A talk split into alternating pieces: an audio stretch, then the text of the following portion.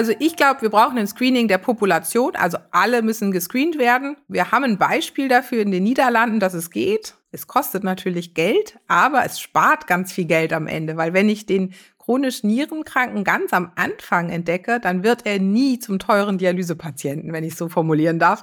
Das kriegt natürlich jeder ermöglicht, aber viel schöner wäre es ja für sozusagen die Kostenseite, aber auch für den Patienten, wenn er nicht an der Dialyse landet.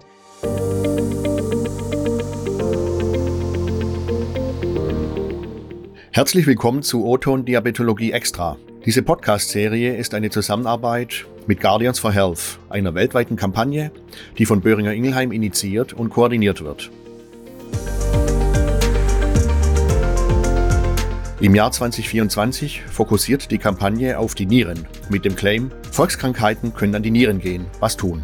Sie hörten die Stimme von Günter Nuber, Teamleiter Diabetologie und Redaktionsleiter Deutschland der Matrix Group. Mein Name ist Jochen Schlabing, ich bin im gleichen Verlag Medizinredakteur und Teamleiter. Wir reden in insgesamt vier Podcast-Folgen über die Nephrologie in Deutschland, über das Ausmaß der Nierenerkrankungen, über die Sicht der Expertinnen und wir benennen wichtige Aspekte, Chancen, Missstände, die eine bessere Versorgung der Menschen mit Nierenerkrankungen in Deutschland behindern. Danke, Jochen. Wir sprechen heute mit Frau Professor Julia Weinmann-Menke. Sie ist Leiterin Nephrologie und Nierentransplantation der Universitätsmedizin Mainz. Sie ist auch Direktorin des Gutenberg Nachwuchskollegs der Uni Mainz zur Förderung des wissenschaftlichen und künstlerischen Nachwuchses. Und sie engagiert sich in Rheinland-Pfalz für die Kampagne Volkskrankheiten können an die Nieren gehen, was tun. Aber der Reihe nach. Herzlich willkommen, liebe Frau Professor Weinmann-Menke. Dankeschön, es freut mich hier zu sein. Liebe Frau Professor Weinmann-Menke, was haben Sie denn heute Morgen schon erlebt an diesem Freitagmorgen und wo treffen wir Sie an? Also antreffen tun Sie mich in der Klinik, wo ich die meiste Zeit am Tag verbringe. Und ähm, heute Morgen war schon viel mit Patienten zu tun, Visite auf Station, dann Frühbesprechung und jetzt Aufarbeitung von Patienten, die ambulant kommen, die wir dort sehen, Studienpatienten und dann viele, viele Telefonate. Auch von meiner Seite vielen Dank, Frau Professor Weinmann-Menke, dass Sie sich heute die Zeit nehmen. Gehen wir mal direkt rein ins Thema. Wie kamen Sie denn zur Medizin und dort speziell in die Nephrologie? Also zur Medizin bin ich gekommen, weil ich mir während der Schulzeit überlegt habe, dass ich das ein, ein ja, sehr interessantes Fach finde. Sicherlich auch durch familiäre äh, Begebenheiten, weil ich einen sehr kranken Großvater hatte, mit dem ich mich immer viel beschäftigt habe. Meine Eltern sind interessanterweise keine Mediziner, sondern ich habe das äh, entschieden, machen zu wollen und äh, ich wurde immer darauf hingewiesen, vielleicht sollte ich mir noch mal was anderes angucken.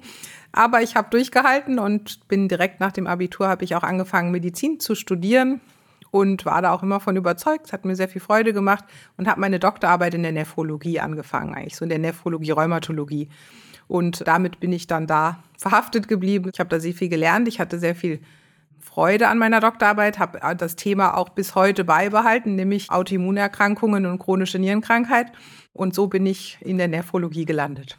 Nun reden wir darüber, dass Volkskrankheiten an die Niere gehen können. Über welche Volkskrankheiten reden wir denn konkret und was können wir in Ihren Augen tun? Vielleicht zunächst natürlich aus ärztlicher Sicht und bezogen auf Diagnostik und Therapie. Äh, Volkskrankheiten ist das, was wir umgangssprachlich als hoher Blutdruck, hohe Blutzuckerwerte oder aber auch Übergewicht bezeichnen. Und das sind auch diese Sachen, die die Nieren schädigen. Wenn man sich also diese jetzt mal drei großen Punkte herausnimmt, also Bluthochdruck, die erhöhten Blutzucker und äh, das Übergewicht, dann kann man zum einen hier viel diagnostisch tun. Also man muss es überhaupt erst mal finden. Alle drei Sachen, bis auf das Übergewicht, das sieht man, aber die zwei anderen Sachen merkt man nicht. Das heißt, man muss wirklich aktiv danach suchen. Sprich, man muss sich bei einem Arzt vorstellen, der Blutdruck misst, der Blutzucker misst und der das auch im Verlauf macht, wenn er sich im Laufe des Lebens entwickelt. Und alle drei Faktoren sind in der ja, europäischen Bevölkerung oder westlichen Bevölkerung die Hauptrisikofaktoren, um auch die Niere zu schädigen. Es gibt noch ganz, ganz viele andere. Dazu zählen dann entzündliche Nierenerkrankungen, oder Nierenerkrankungen nach Infektionen oder nach Gefäßveränderungen. Aber die sind nicht so häufig wie eben die drei genannten. Man muss aber auch sagen, natürlich führt Bluthochdruck per se einmal zur Schädigung der Niere, aber auch indirekt, indem es nämlich alle Gefäße schädigt und dadurch dann auch wieder die kleinen Nierengefäße zuerst eng werden und am Ende zugrunde gehen. Und dementsprechend primär sind diese drei Erkrankungen Hauptverursacher, aber auch alle Folgen, die diese drei Erkrankungen auslösen, führen wiederum noch zu einer Verschlechterung der Nierenfunktion. Und von der Größenordnung betroffen auf die Menschen in Deutschland, wie viele haben denn eine Nierenerkrankung? Und Sie haben ja auch gesagt, man muss aktiv danach suchen. Also wie groß ist denn die Dunkelziffer? Also wir wissen, dass ungefähr 10 Prozent der Bevölkerung an einer chronischen Nierenkrankheit leiden. Wenn man allerdings guckt, wie viele wissen denn wirklich von ihrer Erkrankung, dann ist es nur ungefähr ein Drittel. Also das ist schon sehr ernüchternd. Ähm, das sind sehr, sehr wenige. Und von diesem Drittel sind wiederum nur zwei Drittel überhaupt in ärztlicher Betreuung. Also wir erkennen viel zu wenige, wahrscheinlich, weil wir nicht danach suchen. Und im zweiten Schritt sind sie dann, wenn wir sie erkannt haben, nicht alle in ärztlicher Betreuung oder zumindest nicht in einer kontinuierlichen Betreuung. Erkannt wurden sie ja dann mal. Nun ist das natürlich dann naheliegend, dass man in den Hausarztpraxen zwar das Problem erkannt hat, aber eben nicht zur rechten Zeit das Richtige tut. Woran liegt das denn bei uns? Also das ist sicherlich multifaktoriell. Es gibt viele Ursachen. Der erste Schritt ist natürlich, dass wir es überhaupt nicht rechtzeitig erkennen. Also wir gucken nicht bei jedem Patienten, der in eine Praxis kommt, ob eine chronische Nierenkrankheit vorliegt. Wir gucken sehr intensiv zum Beispiel nach ähm, ja, Herz-kardiovaskulären Erkrankungen, also Gefäße und Herz. Aber wir gucken wenig danach, was ist denn mit der Niere passiert. Und das wären eigentlich zwei einfache Untersuchungen, nämlich das Kreatinin und das Albumin, das Eiweiß im Urin, was man bestimmen muss. Und wenn man das natürlich nicht regelmäßig und frühzeitig macht, dann erkennt man die Patienten erst dann, wenn sie fortgeschritten in ihrer Erkrankung sind, also eine deutlich eingeschränkte Nierenfunktion haben. Und dann kann man natürlich therapeutisch auch nicht mehr so viel machen. Man muss jetzt sagen, bis vor wenigen Jahren hatten wir auch nicht so viel therapeutische Optionen. Allerdings gab es immer schon für verschiedene Erkrankungen unterschiedliche Therapien. Und wenn man zum Beispiel Bluthochdruck früh erkennt und ihn behandelt, dann wird man gar nicht chronisch nierenkrank. Oder wenn ich eine entzündliche Nierenerkrankung entdecke und die früh behandle, dann werde ich auch nicht chronisch nierenkrank. Das heißt also, dieses frühe Erkennen ist relevant, damit man dann die chronische Nierenkrankheit abwendet. Wenn ich es nicht erkenne und dann vielleicht zu spät erkenne oder überhaupt irgendwann erkenne, dann kann ich zwar behandeln, aber dann ist der Erfolg natürlich nicht mehr wirklich hoch, sondern ich kann vielleicht eine Dialysepflicht hinauszögern. Und in vielen Fällen kann ich es auch gar nicht mehr hinauszögern, sondern der Patient ist schon im Stadium der Dialysepflicht, ja, wenn er sich vorstellt. Und das ist unser Problem. Und man muss zudem bedenken, dass wenn die Niere chronisch nierenkrank ist, dann werden auch wieder alle anderen Organe beeinflusst. Nämlich wenn die Niere nicht gut funktioniert, dann habe ich auch eine rascher voranschreitende Gefäßverkalkung und habe dementsprechend wiederum andere Probleme, wie dann zum Beispiel die Gefahr von Herzinfarkt oder vom Auftreten einer Herzinsuffizienz. Also diese ganzen sagen wir mal, verschiedenen Organsysteme arbeiten miteinander und wenn ein Organsystem erkrankt, leidet wiederum das andere. Und deswegen ist es so wichtig, es früh zu erkennen. Bei wem sollten dann denn die niedergelassenen Ärztinnen und Ärzte zum Beispiel nachschauen? Bei jedem Patienten? Also wenn Sie mich fragen, ja, bei jedem. Aber im Moment sind die Leitlinien so, dass man bei Risikopatienten nachschauen sollte. Und dann ist natürlich die Frage, was definiert denn jetzt den Risikopatienten? Und da gibt es unterschiedliche Leitlinien und Vorstellungen.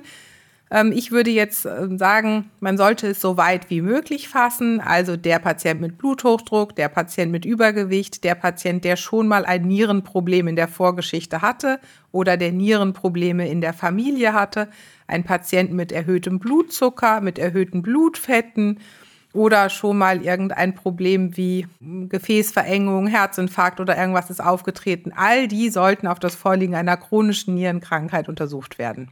Das wäre dann also das äh, rechtzeitige und was bedeutet regelmäßig? Das hängt dann davon ab, wenn gar keine Vorerkrankung da ist, die man jetzt finden kann, sondern man es durch Zufall gefunden hat, dann würde es alle ein bis drei Jahre reichen. Wenn man jetzt wirklich erhöhten Blutzucker hat oder schon einen Herzinfarkt hatte, dann ist das zwischen drei Monaten und sechs Monaten die Intervalle der Untersuchung normalerweise. Und bezogen auf die Volkskrankheiten, also die häufigsten Ursachen von Nierenschäden und den Untersuchungen, gibt es da Unterschiede bei der Methode, die man verwenden sollte? Oder gibt es generell einen Goldstandard, den Sie für alle Vorerkrankungen definieren würden? Es gibt sicherlich, sagen wir mal, den Goldstandard, um die Erkrankung überhaupt, die Nierenkrankheit zu finden. Und der Goldstandard ist das Kreatinin im Serum.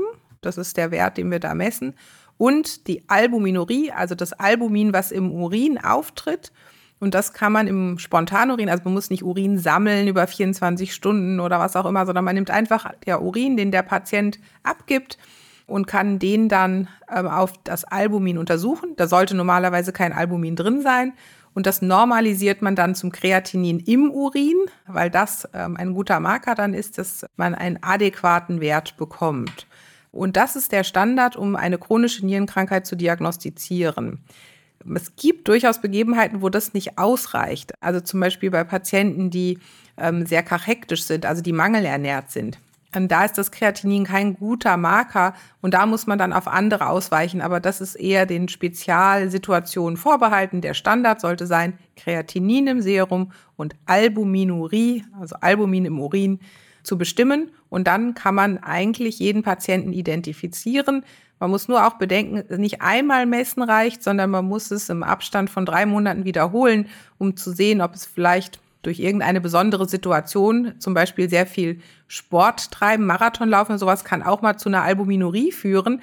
Das heißt, man muss es kontrollieren und auch den Patienten darauf hinweisen, vielleicht nicht am Tag vorher dann den Marathon zu laufen, sondern äh, das da auszulassen und dass man dann wirklich sicher ist, dass das Problem vorliegt. Und wenn man es dann findet, dann muss man die nächsten Schritte einleiten, um herauszufinden, warum ist der Patient denn chronisch nierenkrank weil man findet ja damit nur heraus, er ist chronisch nierenkrank, aber die Ursache kennen wir dadurch noch nicht. Sie haben ja die Leitlinien erwähnt und Sie sind selbst auch Mitglied der Leitlinienkommission in der Deutschen Gesellschaft für Nephrologie, kurz DGFN.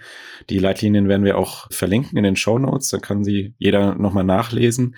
Sind denn die wichtigen Leitlinien, die Intervalle, die Methoden der Nephrologie gut bekannt bei den Ärztinnen und Ärzten in Deutschland? Teils, teils, würde ich sagen. Also es gibt sicherlich sehr engagierte und motivierte Kollegen, die auch die Leitlinien wirklich studieren. Man muss aber sagen, so Leitlinien haben so zwischen 300 bis 500, 700 Seiten, sodass man sich schon vorstellen kann, dass man das jetzt nicht gerade mal so nebenher macht und sich dann noch alles merkt. Es gibt so Kurzleitfäden, die sind schon sicherlich deutlich ähm, mehr genutzt, wo ganz kurz draufsteht, okay, das und das machen. Aber es ist so, dass nicht jeder ähm, entsprechend der Leitlinie agiert und es auch immer Zeit braucht, dass sich sowas etabliert. Und so lange gibt es diese Leitlinien noch nicht. Ähm, wir reden da ja schon immer von vielen, vielen Jahren, bis sowas dann zur Umsetzung kommt. Und äh, dementsprechend, ja, ich denke, es wird zunehmend genutzt, weil wir auch viel, viel mehr Werbung für sowas machen und Leitlinien doch auch deutlich mehr an Bedeutung gewinnen, weil einfach es so, so viele Neuigkeiten gibt, dass man sich nicht immer alles merken kann und so Leitlinien fassen alles zusammen. Aber da ist sicherlich noch Luft nach oben, um das zu verbessern, sagen wir es mal so. Wo steht eigentlich Rheinland-Pfalz im deutschlandweiten Vergleich? Und Sie sind ja in der äh, Landeshauptstadt in Mainz beruflich und nicht nur beruflich aktiv, sondern Sie engagieren sich ja auch in Projekten.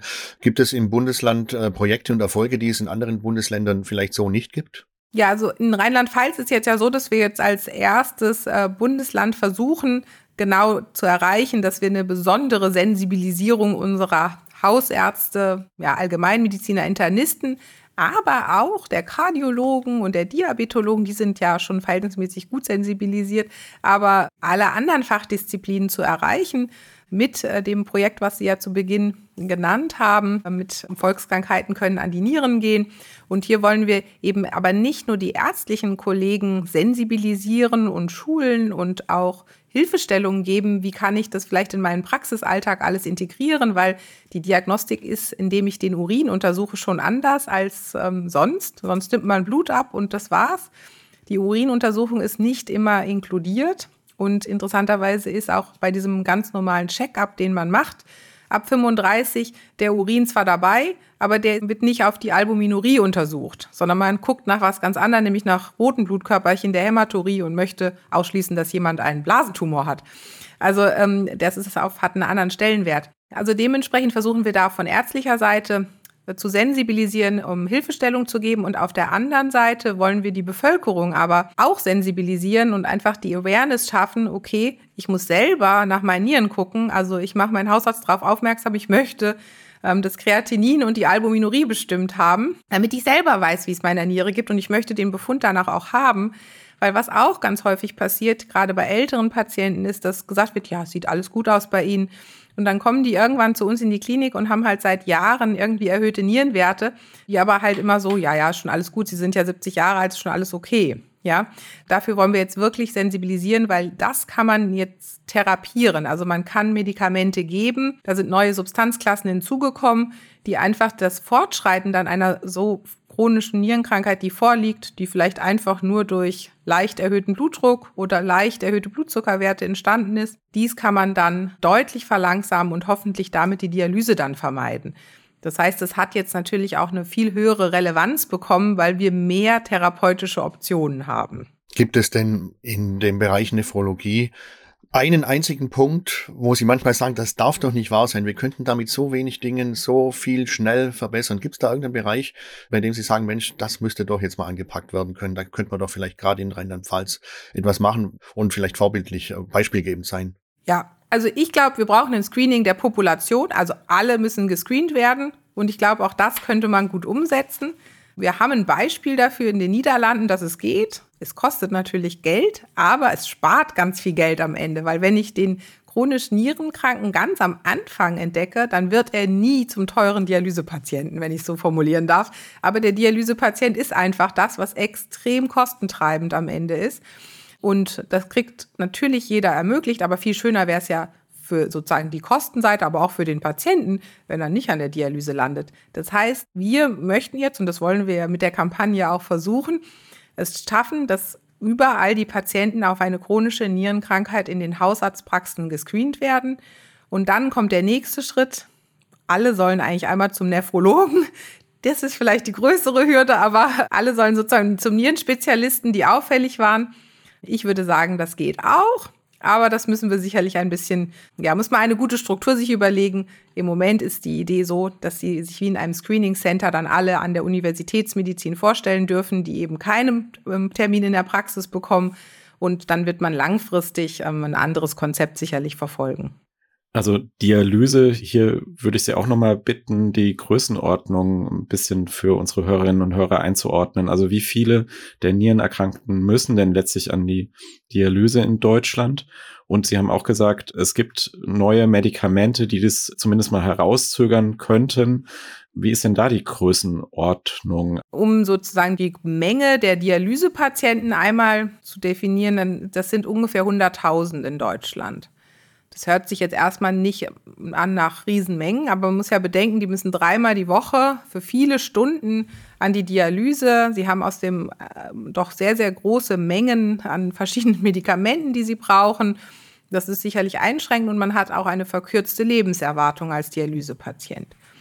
Auf der anderen Seite, wenn man jetzt die medikamentöse Seite nimmt, wir erkennen Patienten ganz früh und behandeln sie dann kann man nach Hochrechnungen mit jetzt zum Beispiel dieser neuen Substanzklasse, dem SGLT2-Inhibitoren, sagen, dass wenn jemand mit noch einer sehr guten Nierenfunktion reingeht, also die sogenannte glomeruläre Filtrationsrate, die wird errechnet, sollte über 60 liegen. Und ähm, wenn man dann mit diesem Medikament reingeht, dann kann man da über 20 Jahre das ist eine Hochrechnung, gewinnen. Also dann wird ein Patient, der mit 60 oder 70 erkannt wird, voraussichtlich nie mehr die Dialyse erreichen. Also der wird wirklich davor verschont bleiben. Und dementsprechend ist es einfach so wichtig, die Patienten zu erkennen. Natürlich ist es kein, manche sagen ja, das ist das Wundermittel, diese neue Substanzklasse.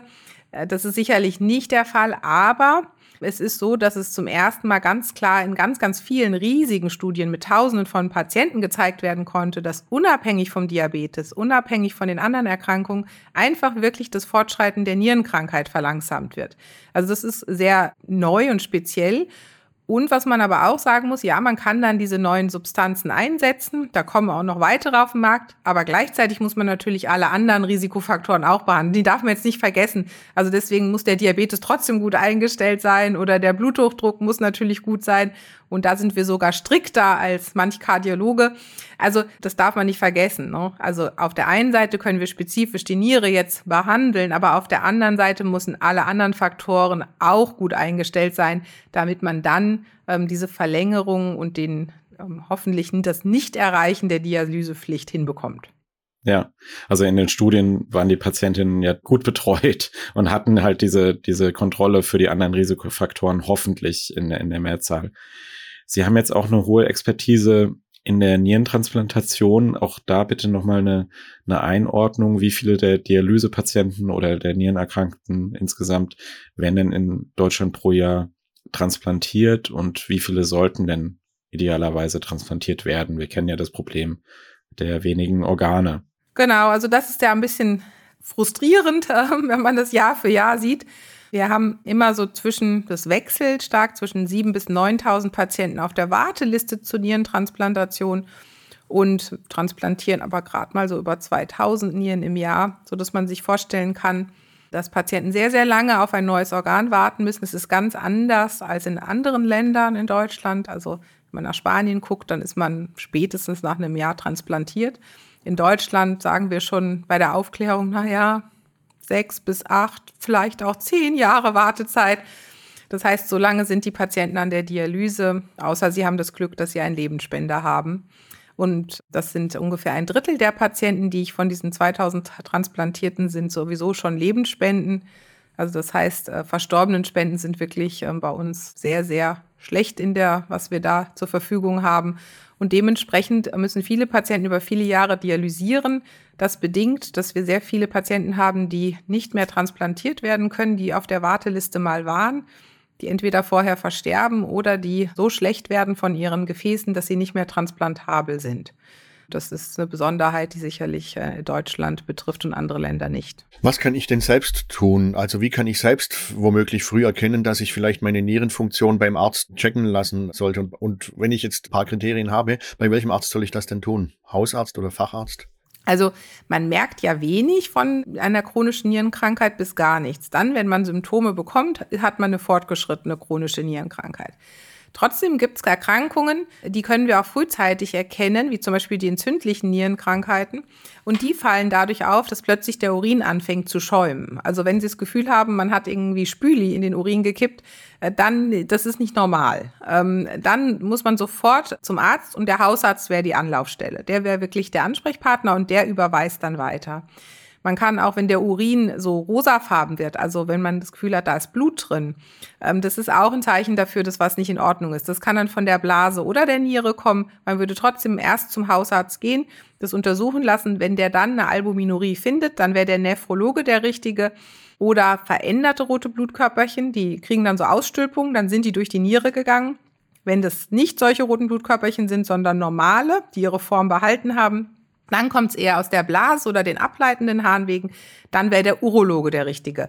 Also das kann man eigentlich schon als Hausarzt unterscheiden. Muss der Patient zum Urologen oder zum Nephrologen? Was leider eigentlich immer passiert ist, der Patient landet erstmal beim Urologen und da gehört er überhaupt nicht hin. Also wenn er eine Albuminurie hat, dann ist der Urologe der falsche Ansprechpartner, weil das machen die Nephrologen. Also das ist sicherlich was, wofür man auch sensibilisieren muss. Aber der Hausarzt wäre der richtige. Und das sind eigentlich die einzigen Zeichen, die Sie feststellen können, wenn Sie eine chronische Nierenkrankheit haben. Alles andere, was ist, wie Übelkeit, Juckreiz, körperliche Schwäche, Müdigkeit, Abgeschlagenheit, das sind alles Sachen, die treten auf, wenn sie kurz vor der Dialyse stehen. Das heißt, ähm, das ist dann auch wichtig, zum Hausarzt zu gehen, aber dann ist meistens ähm, die Niere nicht mehr so gut in Schuss. Sie sind ja selbst auch aktiv in der Diabetes-Allianz Rheinland-Pfalz. Das ist eine Initiative des Gesundheitsnetzwerks InnoNet Health Economy. Welche Rolle spielt denn das Netzwerken in Ihrem beruflichen Alltag?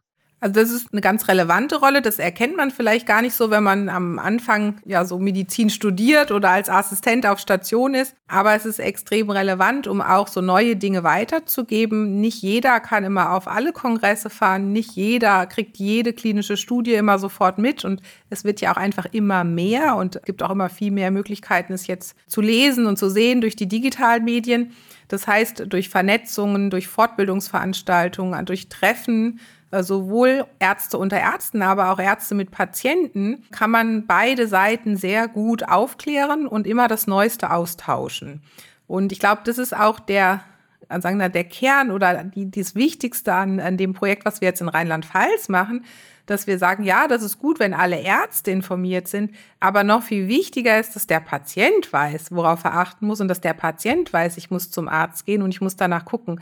Weil was wir auch wissen, ist, dass natürlich ganz, ganz viele Patienten gar nie zu ihrem Hausarzt gehen und erst dann gehen, wenn es ihnen wirklich schlecht geht. Und das wäre im Endeffekt das Ziel, dass der Patient selber sagt, ach, jetzt lasse ich doch mal gucken, wie es meinen Nieren geht. Und das haben wir hier in Mainz ja jetzt auch schon in diesem Jahr einmal gestartet und haben gesagt, wir machen einen Nierentag. Es hieß dann der Tag der Nierengesundheit. Und da konnte man einfach kommen, wenn man Lust hatte, zu uns in die Ambulanz. Es war ein Samstag und konnte sich untersuchen lassen. Und das heißt, äh, da haben wir dann angeboten, wirklich nur diesen Test auf Albuminurin, nur im Urin. Wir haben kein Blut abgenommen. Und wenn was auffällig war, dann haben wir die weitere Untersuchung angeboten, sogar am gleichen Tag. Das wird man nicht immer so machen, aber wir würden dann die weiteren Termine vereinbaren und werden das auch viermal im nächsten Jahr wieder so anbieten, sodass man wirklich dann einfach zu uns kommen kann und sagen kann, okay, ich möchte mal gucken lassen. Jetzt nur als kurzen Hinweis für unsere Hörerinnen und Hörer. Also wir zeichnen in 2023 auf und strahlen in 2024 dann aus im Frühjahr.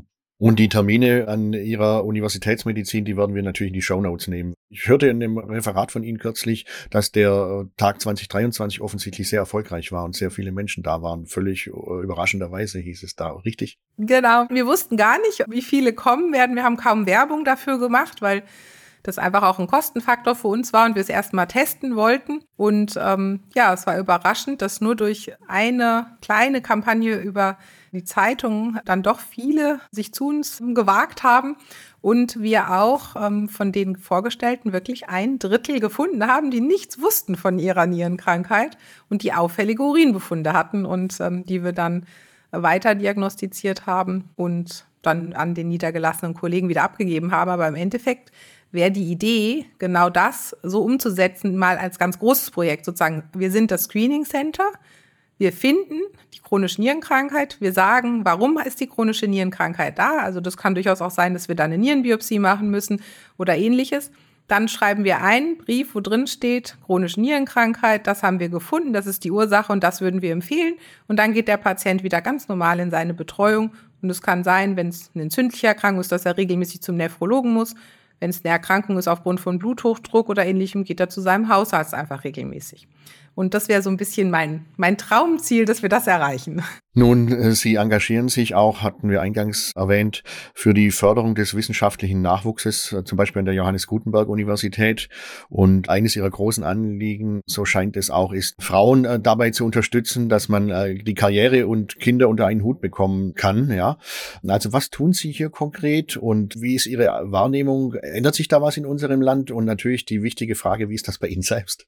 Also ja, ich engagiere mich äh, für den Nachwuchs. Erstmal unabhängig, ob es ähm, Männlein oder Weiblein ist, aber einfach überhaupt, um Forschung im Medizinalltag noch zu ermöglichen, weil der hat sich doch stark verändert. Ich bin jetzt seit nächstes Jahr 20 Jahre äh, berufstätig und man muss einfach sagen, mein Leben war schon anders, als ich vor 20 Jahren angefangen habe und der Alltag, ähm, was ich so zu bewältigen hatte. Und das ist jetzt nicht nur äh, positionsabhängig, ähm, da hat sich verändert, es ist einfach viel, viel verdichteter, viel, viel mehr Durchsatz, viel, viel mehr Wissen wird vorausgesetzt, viel mehr Untersuchungen sind möglich, sodass unsere jungen Kollegen einfach kaum dazu kommen, irgendwie zwischendurch über Forschung, Forschungsprojekte, Anträge nachzudenken, sodass wir da sehr aktiv versuchen, Stipendien einzuwerben über Drittmittel ähm, um dann Freistellungen zu ermöglichen. Also dass einfach eine Finanzierung gegeben ist, die Kollegen nicht im klinischen Setting jeden Tag da sein müssen, sondern dann auch ihre Forschung verfolgen können. Und wir versuchen das auch schon im Studium zu ermöglichen. Auch da gibt es schon Promotionsprogramme, wo wir mit Stipendien versuchen, Promovierende zu unterstützen, damit die überhaupt so eine Forschungskarriere einschlagen. Spezifisch machen wir das schon auch für Frauen, weil die haben es dann doch, egal wie man es dreht und wendet, irgendwie in der Medizin noch schwerer. Man sieht es schon daran, dass es weiterhin nur sehr wenige leitende Ärztinnen oder Oberärztinnen oder eben Ordinarier gibt. Das ist einfach sehr begrenzt. Und dementsprechend ist das schon ein Anliegen von mir. Und vor allem, weil ich ja weiß, dass es auch geht. Selber habe ich es ja jetzt auch irgendwie geschafft, habe zwei Kinder, muss aber sagen, und die sind jetzt noch nicht so alt, die sind im Endeffekt sieben und acht Jahre alt, Und man muss schon sagen, man braucht dafür ein sehr, sehr gutes Netzwerk. Damit sind wir wieder bei Netzwerken, jetzt mal auf anderer Ebene. Äh, man braucht immer ein Backup und das kann man sicherlich ähm, im Moment nur schaffen, wenn man ein sehr gutes familiäres oder Freundesnetzwerk hat, weil die Unterstützung vom Arbeitgeber als auch von der Umgebung wie Stadt, Land und ähnliches da noch nicht so optimal funktioniert. Und da versuchen wir schon auch viel dran zu tun. Man muss sagen, Corona hat uns da schon zurückgeworfen. Das war für Frauen schon sehr nachteilig. Und es ist leider jetzt immer noch sehr nachteilig, weil die Kinderbetreuung nicht geregelt ist. Ob es jetzt Kinderbetreuung oder Pflege von Eltern, das kann ja zum Beispiel auch sowas sein, das ist einfach nicht gewährleistet. Das müssen wir auch hier sehr hart an der Universitätsmedizin immer wieder erfahren. Und da ist noch viel zu tun. Ich finde, es ist viel, viel besser geworden. Das muss man einfach sagen. Man hat viel, viel mehr Optionen. Ich habe sehr davon profitiert, dass meine Kinder von Anfang an in eine Krippe konnten und bei mir waren sozusagen, ich sie immer zwischendurch auch sehen konnte, wenn notwendig. Also solche Sachen gibt es jetzt, die gab es früher gar nicht. Es gibt ähm, auch viele Dinge, wo wir Frauen fördern, wie Workshops, wie ähm, ganze Jahre, wo man sie begleitet in Mentoring-Programmen, um einfach auch zu unterstützen, wo Unterstützung notwendig ist. Aber da ist noch äh, Luft nach oben. Ich bin mal gespannt. Also wir haben jetzt gerade wieder einen Antrag eingereicht, um spezifisch darauf abzustellen. Ob das gefördert wird, weiß ich noch nicht. Aber im Endeffekt sind solche Sachen ganz, ganz relevant, damit Frauen eben dann doch den Knick des Kinderkriegens, wo man ausfällt, einfach eine gewisse Zeit und danach wieder weiterzuarbeiten, die Forschung voranzubringen, dass das alles parallel klappt. Dafür muss man schon viele Auffangnetze schaffen und da kann man sicherlich auch noch von institutioneller Seite besser werden. Vielen Dank. Auch das hängt natürlich mit Nierenerkrankungen zusammen, weil nur wenn wir ausreichend äh, Fachpersonal haben und dafür brauchen wir beide Geschlechter, kann man auch solche Kampagnen erfolgreich fahren und die Betreuung und äh, Therapie ordentlich machen in Deutschland.